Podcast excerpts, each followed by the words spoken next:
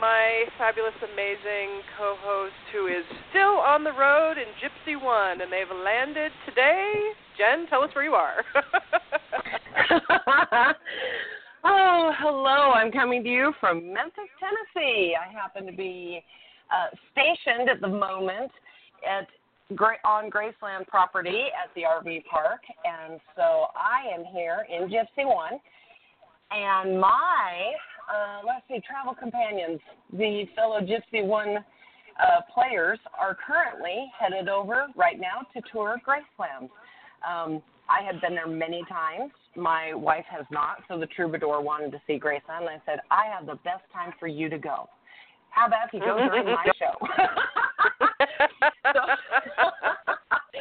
they have gone over to tour that kingdom and see all the amazing sights, and then we're going to go have some soul food, catfish, that kind of thing, a little bit later, and enjoy some of Memphis.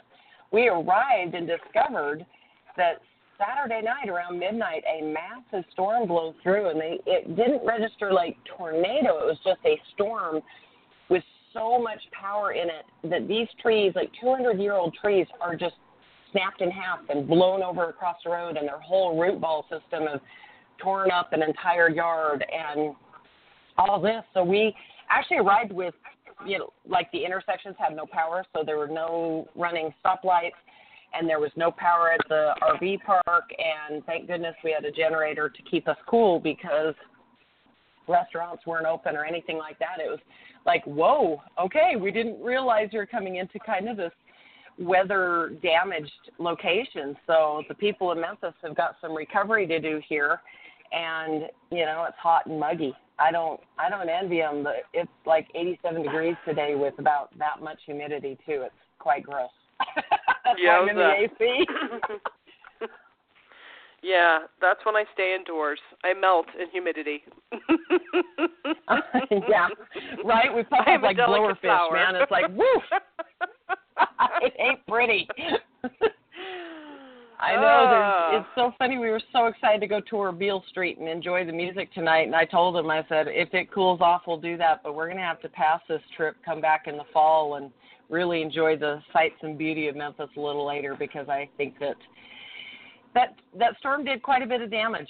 I, I mean, I feel for the people here. I love the city. I had a short visit here, and I've um, where I stayed for a few months and lived here, but then I visited a lot, and boy, they really got done this trip. that storm did a number. Yeah, as I as I said before we went on air, nature will have her way. yes, and she oh, ever did. Since, ever since ever since you said Graceland, I've got Paul Simon's uh song now in my head. We're going to Graceland. Like it's just in my, it's in there going. I love that I it's have to do Paul something. Simon's song, not an yeah. Elvis song. well, I love that. Being that I'm being that I'm not a fan of Elvis, that wouldn't occur to me. no. Well, I won't tell anybody around here because I might get lynched if I tell somebody that. Right. I'm likely. This I'm is likely sacred never holy to be caught land. any. Yeah, I'm never, never likely never to be caught anywhere near Graceland. Got it. Yeah. It would be. It would be interesting just for a just just for a uh just for curiosity though, you know. yeah. Yeah. Yeah. It it's very interesting. A lot of people most the most of the comments that I've ever heard is it's a lot smaller than they think. Ah. And if you look at it from today's perspective, you look at it and go, eh, kind of tacky. But you look at right. it back then, it was a big damn deal, you know? So yeah. That's okay. Mm-hmm. There's not a problem with that. but I will say I was actually very much more entertained and touched by Loretta Lynn's ranch and actually seeing the big Ah. house because she lived in it and left it that way and it it feels alive instead of like they lived in a museum, you know? Right. Or a mausoleum. Yeah. exactly. Yep. Oh, well, today we have a long awaited topic. I think there's quite a few people have been eager to um, have us dive into this topic about compromise. Dun dun dun dun. and Yeah. um, you know, it, it just it seems to flow quite well off of yesterday's um talk, topic where we discussed a lot about expectation and how is ex- expectation different from desire and how do you know when you're functioning from expectation versus desire and how do expectations create compromise hmm you know like that's i I think this is going to be fun today to get into that Oh yeah, let's do it. For sure Here's uh what I find so, is interesting. mhm Here's the aspect that I find is most interesting is just by naming the show "Addicted to Compromise." that actually created some conversations about to call it an addiction isn't fair because addiction is serious and real. It's a problem. Being addicted to Mm. compromise isn't serious, real, and a problem. So I want to clarify that one aspect before we go into other, and that is we're not talking about a chemical addiction. We're talking about a behavioral. Okay? And anything that the more you do it, the more you need it to survive, I'm referencing as a behavioral addiction. Okay? mhm yeah And this does fit in my what what we have decided, what we decided this title was or, or the way that we are going to frame this conversation. So anybody that wants to focus on that, that's all we have to say about that aspect of it because the truth is from my perspective, my own life experiences and then what I have witnessed, the more people buy into the need or requirement to compromise, the more they do it thereafter. And so that's what this is based on. So hopefully that alleviates some of the, well, yeah, but um, about the word addiction being used. So now we can carry on. Yeah, and I, I would um it's it is it's a yeah but. I mean if you're if, I see people who want to get hung up on things like, you know, the topic and I often will ask uh, the question so, is this your way of distracting yourself and making something significant to ensure that you don't actually receive something that might create change in your life? Because oftentimes, if if there's an awareness, if there's and this is not like in the mental world, this is not a cognitive thing, but sometimes there's an awareness that choosing, making a particular choice, you know, reading a certain book, listening to a certain webinar, um, you know, going to a workshop or a class, or participating in a, a group of some nature, you know, doing some sort of coaching, whatever. If there's an awareness that that potentially is going to confront us with the change we will find a million ways to distract ourselves and make that thing wrong so that we like, nope, I can't do it. Yep. So just, yes. just gonna invite you to take yes, a we peek, will.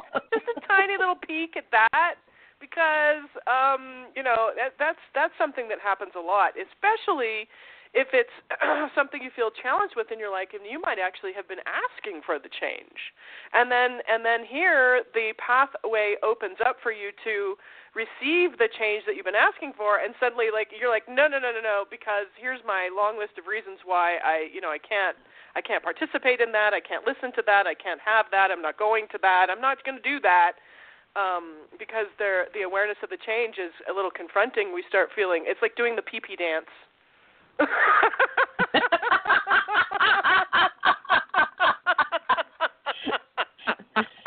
yes, it is like doing the pee pee dance. No, I don't have to go to the bathroom.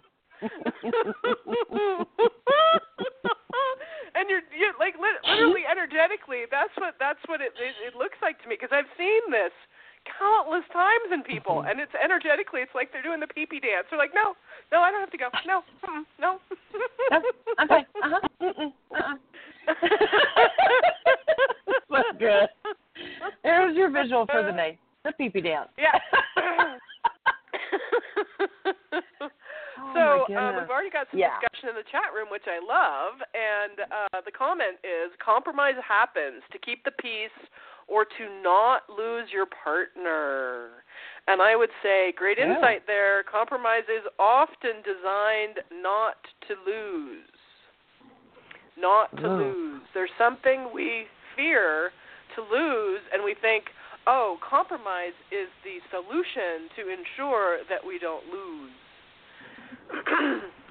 so, what have you Mm. made more important than having all of you, than living in your full aliveness, than being all that you are? Like where it's it's like um the trade-off becomes uh hiding some part of you, sacrificing some part of you, abandoning some part of you, um lessening some part of you in order to compromise and not lose the thing you've made so significant that it's like, "Oh my god, I couldn't survive without it." Whew. Yeah, and that's what I think to myself about. I as I reflect back on my own compromises, Mhm. all of them that I believed I had to make, right? When I think about it, there was always the cost payoff balance going on. Okay, so what's this going to cost me? What's the payoff? And that would justify the compromise. So if you consider every single compromise you're looking at, what's it going to cost you and what's it going to pay off, what's the payoff you're going to get from it? Understand that is a pact. That is an energetic pact or a, a verbal pact or a physical pact. And that is, that sets in the vibration that I will give up in order to get. And that cuts off your giving and receiving. That that puts in that program that there's always gonna every time I get something, every time I'm gonna receive something, I must give something up.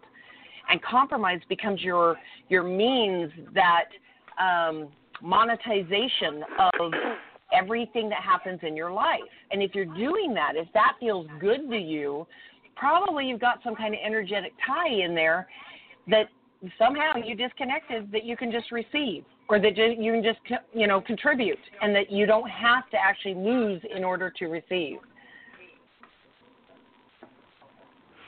Yep, and the the comment there's there's I love this. There's there's comments happening in the chat room, uh, getting in, Yay. getting interactional here, which I love. Um, more transactional is the comment. Like again, compromise also happens when you know there's something there's there's sort of like this in our culture in society, and we live in the United States. Those of us who live in the United States, and you know probably different expectations that fall in different cultures and societies, but there is this kind of mass uh you know status quo the the the um oh what's the word i i can't think of the word i'm thinking of but uh, there's this there's this pressure or expectation to sort of fit in to go along to get along to to be seen as the same. I talked a few we talked last week i think about safety and sameness. Like we we we feel safe in that validation that everybody's the same as us.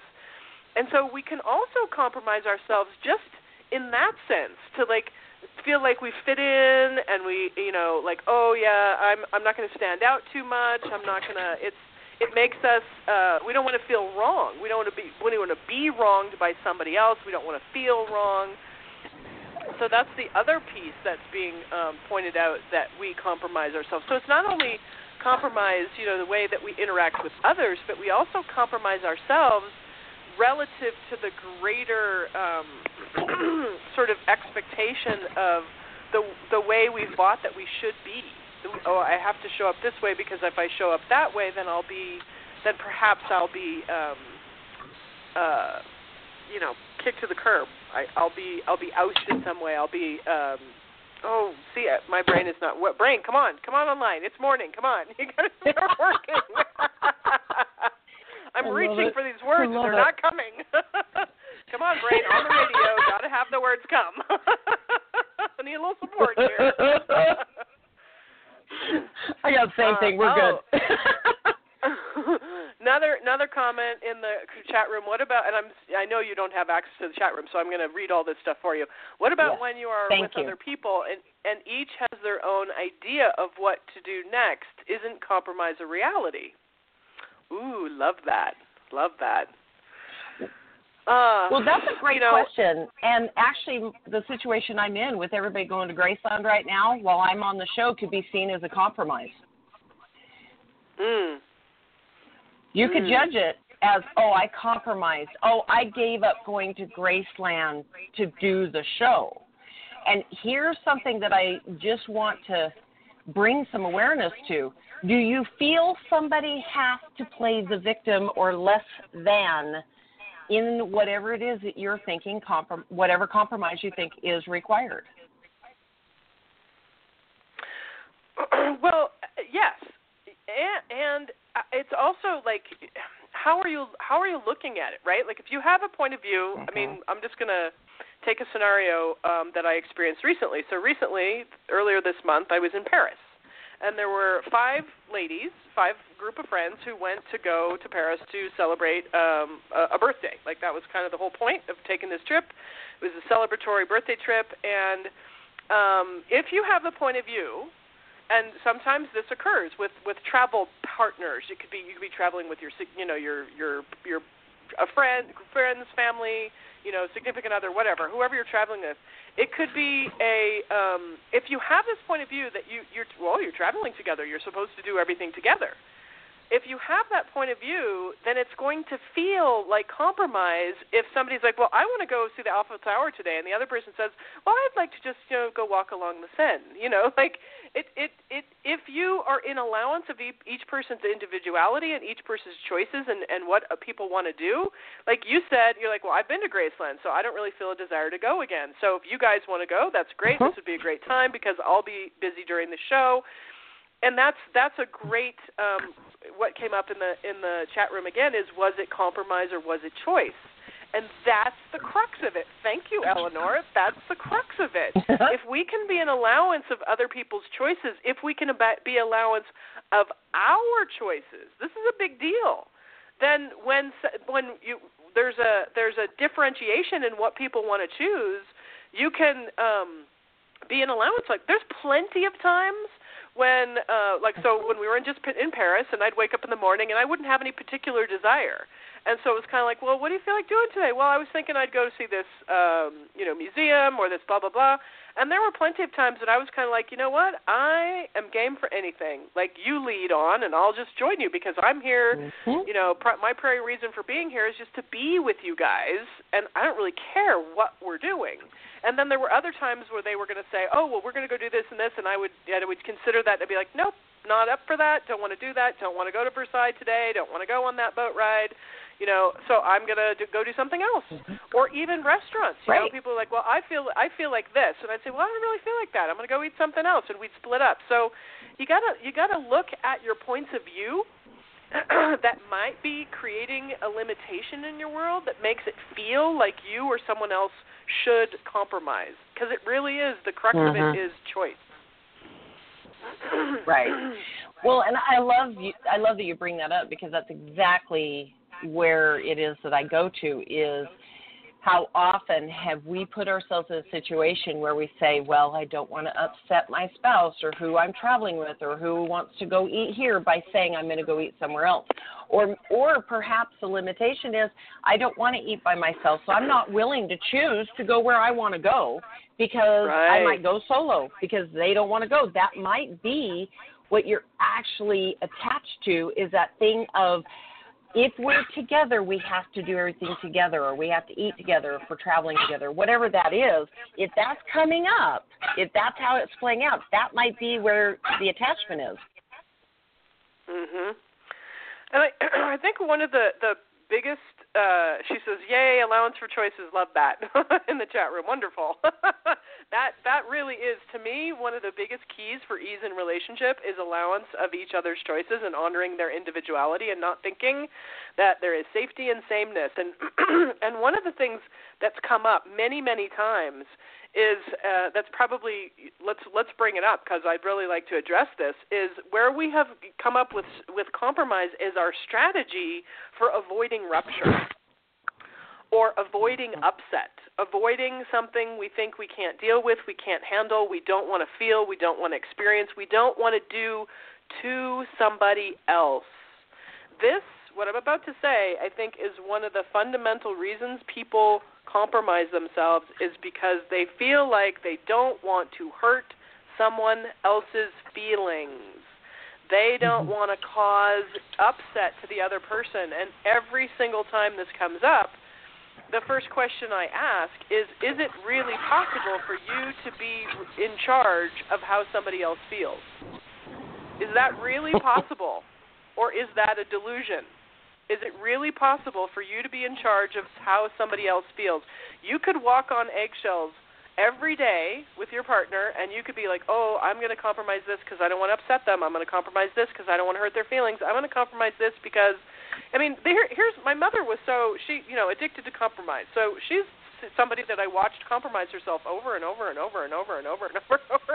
And one one of that I always thought was so kind of comical and is is that you know she would tell me she she did kind of a lot of dieting over the course of her life. You know, it was some sort of a thing that she was. Oh, I always got to lose a few pounds or whatever. So that was sort of something that was uh, always in our you know family because she was seemed to be always doing that.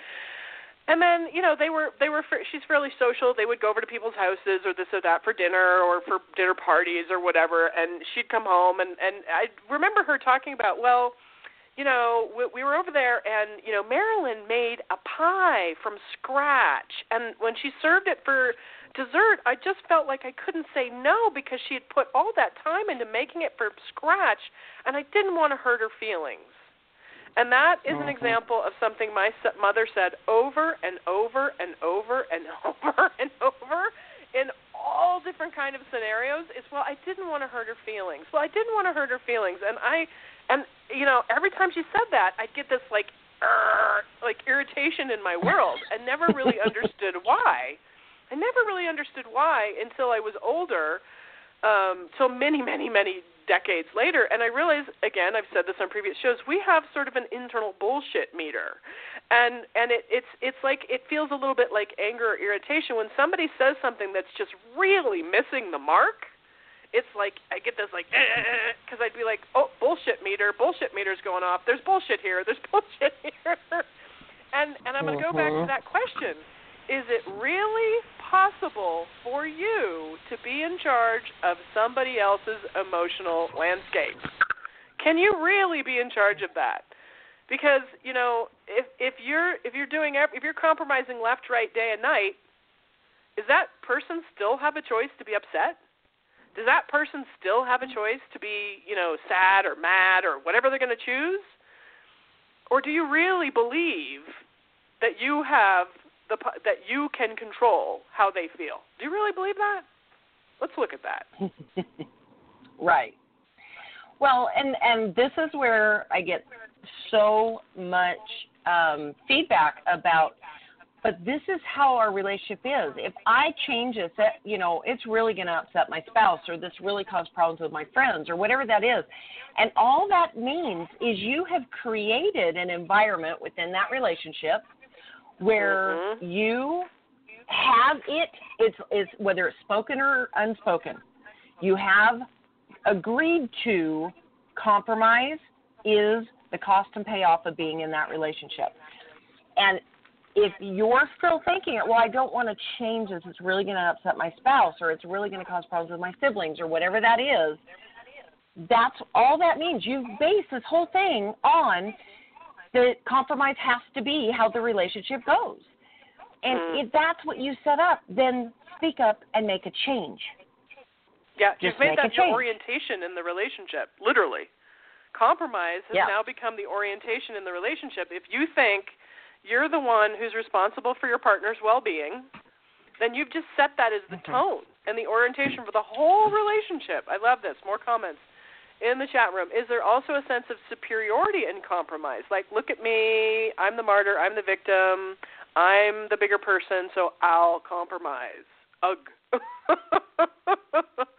um Yeah, yeah, I think that's totally. I think that's totally possible. Because because because if you're the one always sacrificing, always sacrificing, always sacrificing, if there's one moment that you don't get what you want, then guess what you get to do? You get to be like, but I give up this and that and the other thing for you all the time. So sure, that could be used as a as a you know I mean I I giggle about this stuff because it is Yeah, it's real right and and uh it's Yeah. it's this is the kind of dynamics that I I I've been coaching relationships for 15 years. I I see this stuff happening. So so yeah, you know, um if that's the orientation that you want, if that's the tone that you want to set for your relationship, then as we've said before, keep choosing it. Who are we to say that you shouldn't? Yeah. I'm not interested in in telling anybody what to do. That is so tedious. However, Mm-hmm. Right. if you're finding that you're building up a mountain of resentment for compromising you constantly and feeling like you never get yours in return, you might want to look at that. You might want to look at, huh, and then there's a comment in the uh, chat room, busted. um, yeah, yeah, like like this is this is where if you desire more ease in your relationship or a different orientation altogether, then these are the things you have to look at. You have to look at how you what what what have you made compromise the solution for? If compromise is the solution for keeping this person in your life, then you might want to look at what's what is your choice to have somebody in your life who doesn't want you to be you. I I had a relationship um within the last few years actually, and it wasn't very long. It only lasted about 6 months. But um the guy that I was with, you know, con- kept sort of commenting on how he wanted me to be different, how he wanted me different because it would make him feel more secure. I needed to change Mhm. to make him feel some more secure. And I finally just said to him multiple times before the end, I said, you know, I get the feeling that you don't actually like who I am. like, this is kind of who I am. And and I'm actually not going to turn that down or change that or and I didn't do it in a defensive way. I didn't do like fuck you or whatever. I just said I just want to point this out to you. I'm noticing that there's a lot of, you know, kind of pressuring me to be different than I am and I'm getting the sense that you don't like me as I am. And I kind of like me as I am. So if you are actually, you know, needing something that's going to needing a person that's going to make you feel some more secure, then you probably need to look for a different person because I'm not likely to change Mhm. that about me. I like that about me. And so it wasn't I didn't do it from this, you know, place of meanness or, you know, anger or defense. I just pointed it out. Mhm.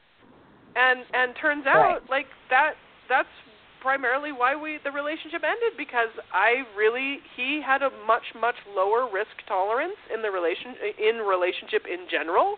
He was more oriented to a, a more safety, less risk, and I'm oriented the opposite. I'm less safety, high risk. So I wasn't gonna change. I was like, yeah, no, this isn't likely. I kind of, you know, not likely to change that. So you need to go find somebody that feels more uh, well suited to you. It's not. Nobody has to be made wrong in this. It's just being aware.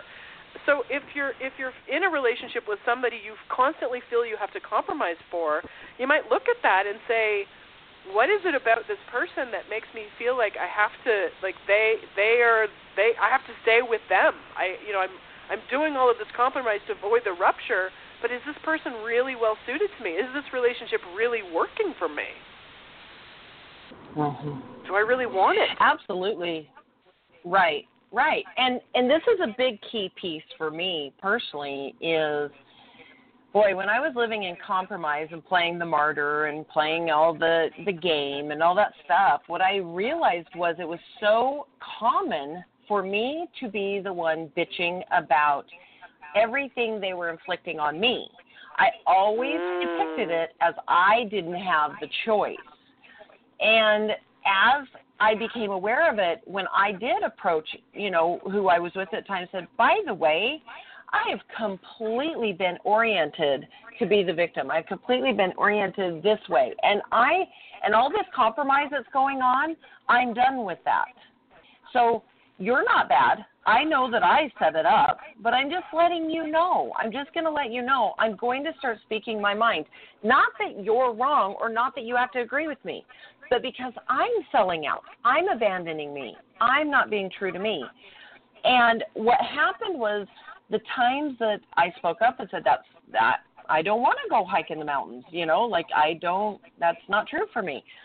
It became this, oh, okay, well I'm gonna go do that with my friends. Okay, great, have fun. And there was no Yeah. resentment, there was no angst, there was no nothing. but then it reverted back. And when I wouldn't play that way, then, you know, some passive aggressive and a little entrapment happened a couple times. I went, yeah, I noticed what happened there. And I'm not playing that game.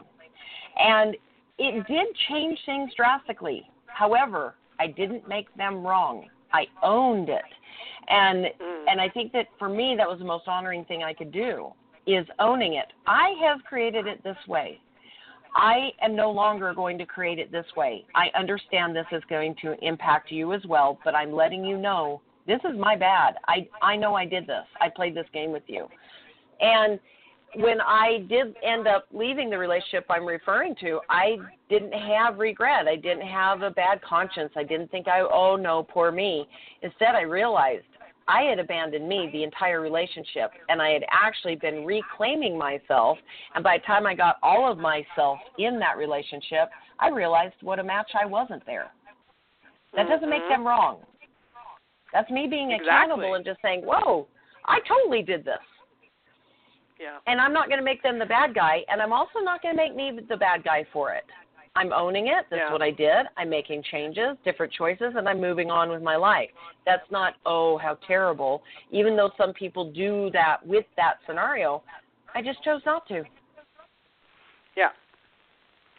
And it, you know, it is possible to if you're if you're in a relationship currently and you're like and you're the, and you're listening to this and you're like, "Oh, wow. I've totally oriented my relationship around compromise. Wow, I've really made my res- myself responsible for my partner's emotional landscape and there's really some emotional that kind of emotional blackmail stuff going on. And and if you're coming to realize uh, realize all of this, it doesn't have to be I love what you're saying, Jen. Yeah. Nobody, nobody. This doesn't have to be anybody's fault. This doesn't have to be uh, a, a reason for judging yourself. This, this, this can just be a, an awareness, a noticing, and, and being like, wow, okay. And if this is the moment now, or maybe at some point in the future, where you go, I'd really like to change that. It is possible. It's totally possible to change the dynamic of your relationship. It is totally possible to change the orientation of your relationship. And if you're the person who wants the change, then you're the one who's going to have to lead the way. And I think sometimes that's the piece that makes people a little bit uncomfortable. You can't expect your partner to change that for you. Oftentimes, you know, if a partner if if there's a if there's a pattern or dynamic or an orientation that's been in place for a while, you know, and and both usually both of the partners kind of they they both they create this together. It takes two to tango, as they say. Right. So it create and and then you know it might be going along and going along and going along, and then suddenly one of the partners is like, you know, I'm really noticing this mountain of resentment that I'm living with, and I'm tired of living with it. And I really want to create Mhm. some change so that I don't have to feel like this every day anymore. And the resentment is not. I've said it before. I'll say it again. It's never at what it's, we we love to project our resentment off the other person and blame them for it and say they're the one responsible for it. But it's always us. Always our responsibility. If you feel a mountain resentment, it's because you are unwilling to make a new choice.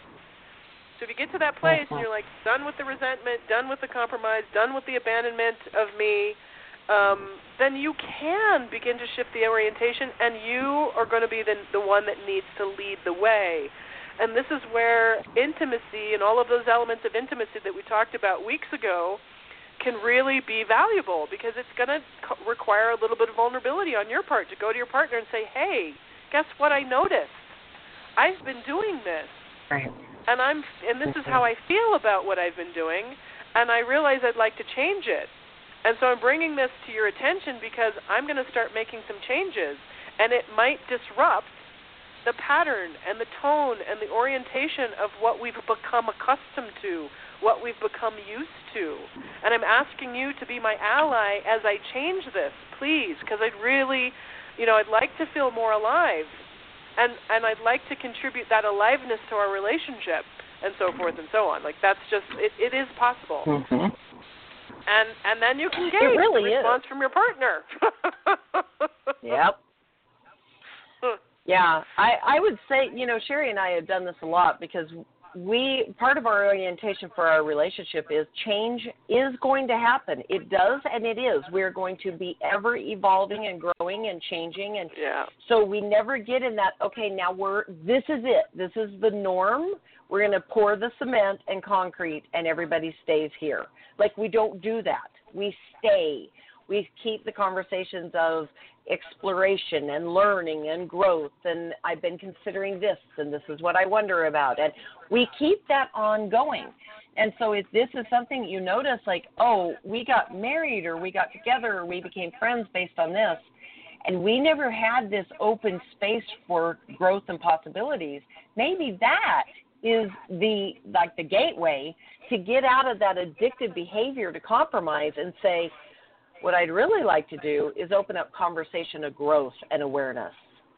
Mm. Because to me, that's the overall umbrella here. If we just say, I'm not going to compromise with you anymore, that's like poking a bear. You know? Yeah, sure is. yeah, let's not let's not poke the bear. Instead, say, I'm really interested in growth and change. And since I'm interested in growth and change, I'd like to include you and update you. You know, I've got somebody in my life that right now and she's she's a young lady in her you know 40s and she decided to go back to school and for her to go to her spouse say hi um i think i want to go to school which was really nerve wracking and yet she chose it. Mm. and it Mhm. took a lot of oh well what's this going to change? What is this going to require? What can we do? What do we need to put in place? Da da da da da. But she did it. And you know with all the angst and all of that that went down that was okay. That was an acceptable change that she stepped into. And yet i know plenty of people who have said to her oh my gosh there's no way my husband would let me do that and i thought eh you know, huh? Wait, what? Let you? I'm so confused. and Well, so, and how? as, yeah, go ahead. Oh, I was just gonna say, how prevalent is that? That you know, oh my gosh, my wife ne- would never let me. Oh my gosh, my husband would never let me. How prevalent is that? I mean, there's there's sort of we sort of have this culture. You see it on uh, on TV and sitcoms and stuff like that's normal. Oh, Yikes. Yeah. Yeah. Big yikes. Big yikes. So if you're in that space, you know, just really look at it. What if, what's the structures you've put in place? What's your scaffolding to hold certain Mhm. things in place? Because it may actually be, and I this kind of I'm rocking the boat. I'm I'm heading in another direction, but it may actually be that the scaffolding, that the structures need to change. Yeah. Because if you remove the structure that says we are in a transactional, um, you know, relationship here, and if I do one thing, then you get to do something. If you had that in place, maybe that's what can move, and automatically everything that was formed around that thing changes. It's just like a riverbed. If there's a big boulder, and that and everything that's created by that boulder looks like a lot of drama and you end up having a lot of conversations and arguments around everything created by that boulder it might not be those things. It might not be the white top or the white caps that it creates. It might not be the erosion it creates. It might be that the boulder the structure needs to be moved. So that and everything that was created by that structure is now gone. Dissipates instantly. Yep. And and one of the things I think that is um, that's that's a really good point, really really good point. And one of the things that I want to add to that is who have you decided is responsible for your happiness and well-being? uh-huh. Who have you decided is responsible for your happiness and well-being? Because this is this is the thing. If there's a lot of belief, you know, going back to this sort of you know interesting paradigm of you hurt, I, I don't want to hurt your feelings, or you hurt you hurt me. Um, this little blame game that we've been playing for a while, which is, in my point of view, archaic. Um, if if you are if you have not fully claimed responsibility in your life for your own happiness, well-being, like this is this is the thing about compromise. You really have to recognize that your life is created by you. Nobody else. Nobody else is responsible for it. So so when you're in, you know, that's something you can you can be intimate with yourself about. And then it's really going to show up when you come into relationship with a partner. because it, it you really have to look at your choices every day.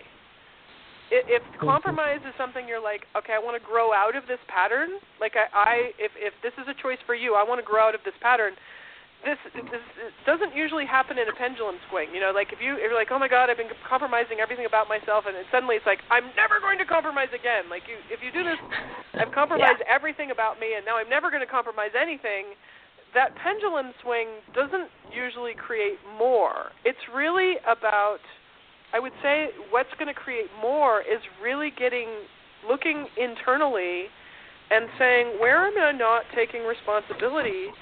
For my happiness and well-being. You know, I mean, I mm-hmm. I've had a, a, some. Here's an experience that's coming up to me uh, from many years ago. It was my I just graduated from college, and my mother and I went to New York City kind of as a graduation trip. We were I'd never been before. We were going to go see you know some plays and just kind of enjoy the city do a little shopping, whatever, whatever girls do on trips, right? And and it turns out my boyfriend at the time was going to be there at the same time. Like we didn't plan to to go together, but he was going to be there. and We're like, oh great, well we'll connect with him while we're there. So so um, we this is this is during a time when I still had my Eeyore suit on, and I was very much living a victim at the effect of everything, and not being responsible for my life, and not being responsible for my own choices, and living in a lot of resentment and and so we were in New York City, and you know it's lunchtime or whatever. We've been out and about, and um, time for lunch. Let's find a restaurant. And so we were, you know, you're in a in a place where you don't know the restaurants. You don't have your favorite go-to restaurant. So we're everybody's hungry. We kind of uh, uh happen upon this restaurant. And we're like, oh, let's just eat here. So we so we go in and we sit down and we open the menu and I'm looking at the menu and there's nothing really that appeals to me on the menu. And so what did I hmm. do? I sat there and like kind of did this pouty energy. Instead of saying to my to my boyfriend and my mom, "Hey, you know what? There's really nothing on this menu that appeals to me. Would it be all right if we just can we I, I'd really like to go somewhere else. Can we do that?" I didn't do that because I wasn't being responsible for my own well-being and happiness at the time.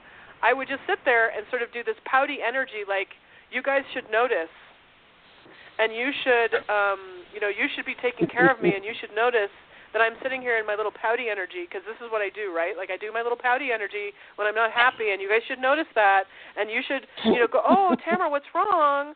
Oh, is is there nothing on the menu that you want? Oh, should we go somewhere else? Like somebody should do that for me. Someone should be taking care of me for me because I hadn't yet committed to be responsible for myself. So a lot of this compromise comes from that place of not fully taking that responsibility for our own happiness and well-being.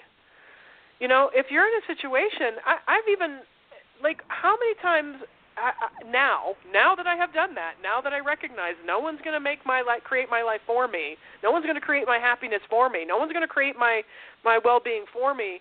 Now that I'm in that position, I might choose to uh, I might choose something and then get in the midst of it and be like, hmm, you know what? This isn't really what I want to be doing right now. This isn't the experience I want to having. I don't want to eat at this restaurant.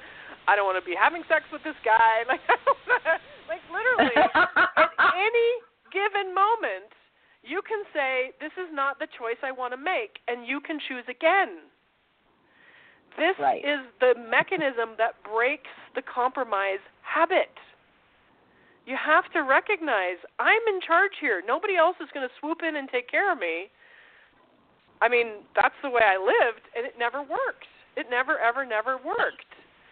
So you really have to look at you can sit in this mountain of resentment because nobody's taking care of you the way you think you should be taken care of, or you can step up and take responsibility for your life and start choosing what works for you.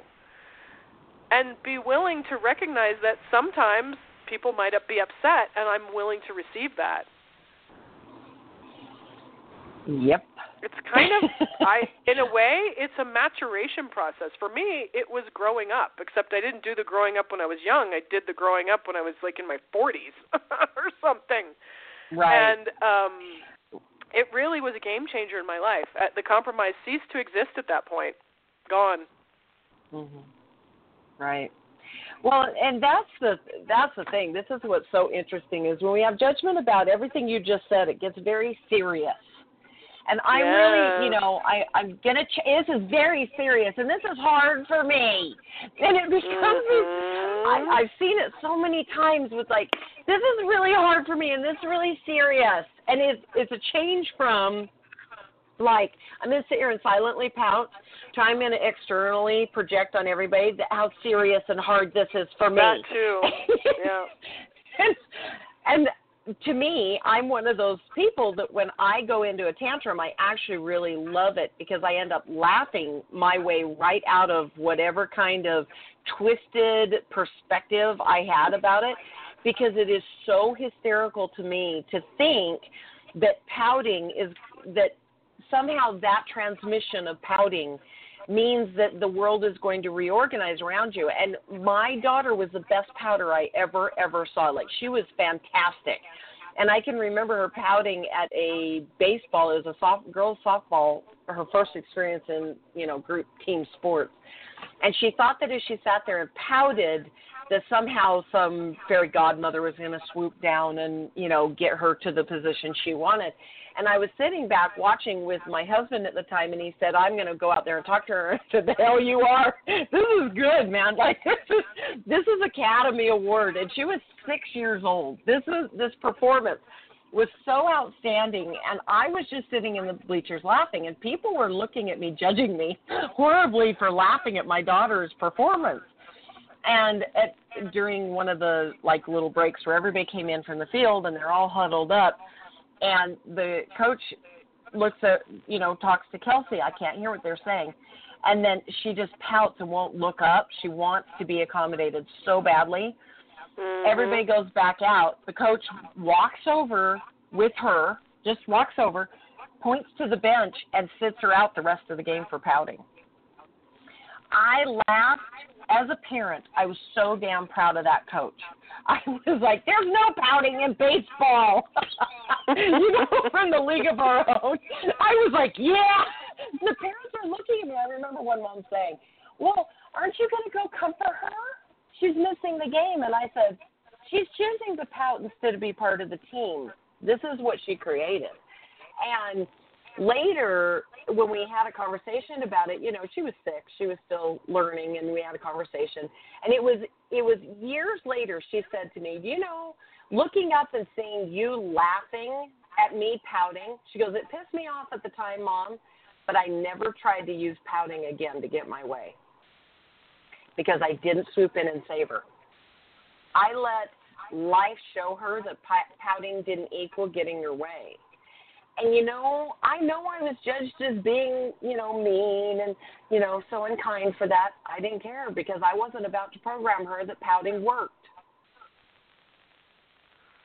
Mm. And when we look at that and look at how long did it take you to get to, I'm going to sit in a restaurant in New York City and pout. I love that. That scene is awesome in my mind, Tamara. I think to myself, what what worked as a child that you're still using as an adult that is asinine. That's a structure. But I was just Well, here's the hilarious part. structure. Yeah. It is. It is. It, and here's the hilarious part. It never worked. it didn't work as a child. It didn't work as an adult. It never worked. It never worked. I Yeah. just and, and this is this is the invitation is to is you know how how many of these are you using that actually don't work? And you keep doing it, and you keep doing it, and you keep doing it, and you keep doing it, and it, and it doesn't work. It's not working. Here's why it didn't work. Here's why it never works.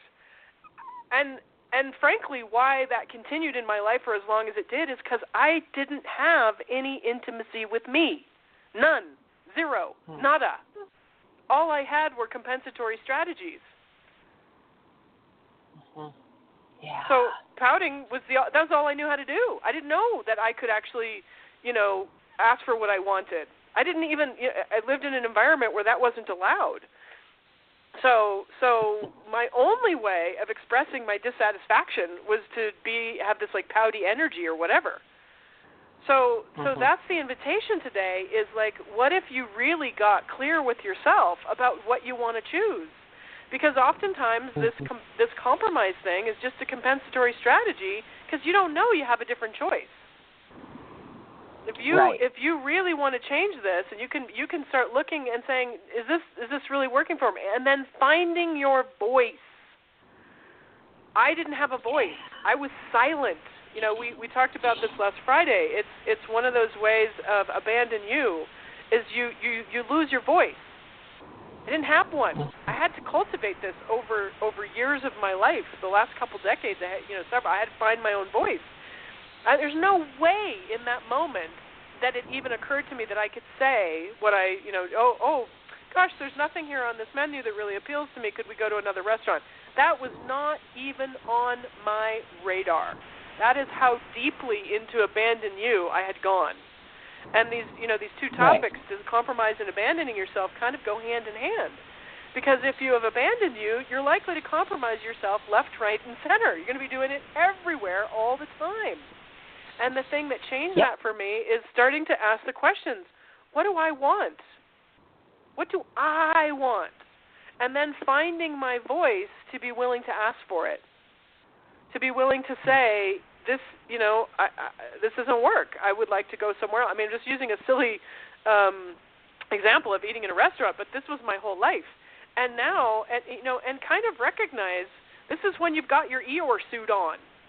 And when you've got your Eeyore suit on is when you're pretending to have zero capacity to create your life for yourself. You're pretending that you have zero capacity to create your life for yourself. I'm the victim. I'm living at the effect of everything. That's that's you know I've talked about the Eeyore suit. You see people with their Eeyore suit on. You put your Eeyore suit on. Maybe you take it off, put it on, take it off, put it on. I've just wore mine as if it was real um, until I didn't.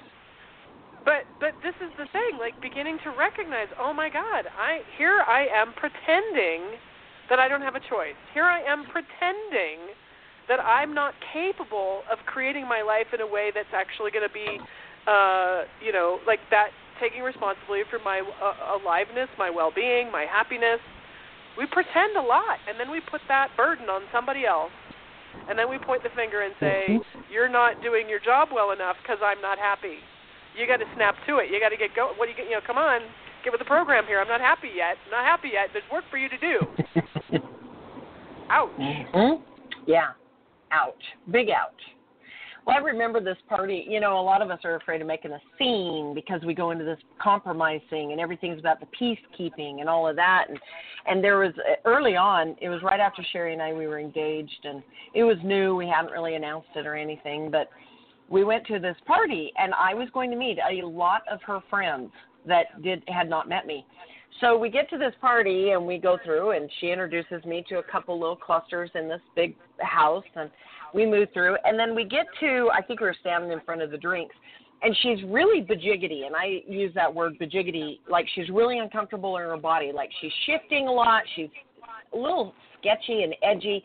I look at her, I'm like, what's going on? And she's, and now because she's so uncomfortable in her body, she's looking at me with the same aggression that she's feeling inside her body. And I and I was like, we were good ten minutes ago before we walked in the door. What's going on? And, well, well, well, I just don't like this. And I was like, well, then go deal with it. you know, I just I haven't done anything. Is there? Did I do something? It's something I need to be aware of. She's like, no, and I and I just kind of like did my little finger scan up and down her body. I said, then go deal with this, whatever this is. And I let her be the boss of her, essentially. Like Mm. you deal with whatever you got going on. I'm gonna pour drink. I did. Like she went to the she walked away. I don't I assumed she was going to the bathroom and I found out that is where she went and she was like, What's going on? She had to get clear with herself.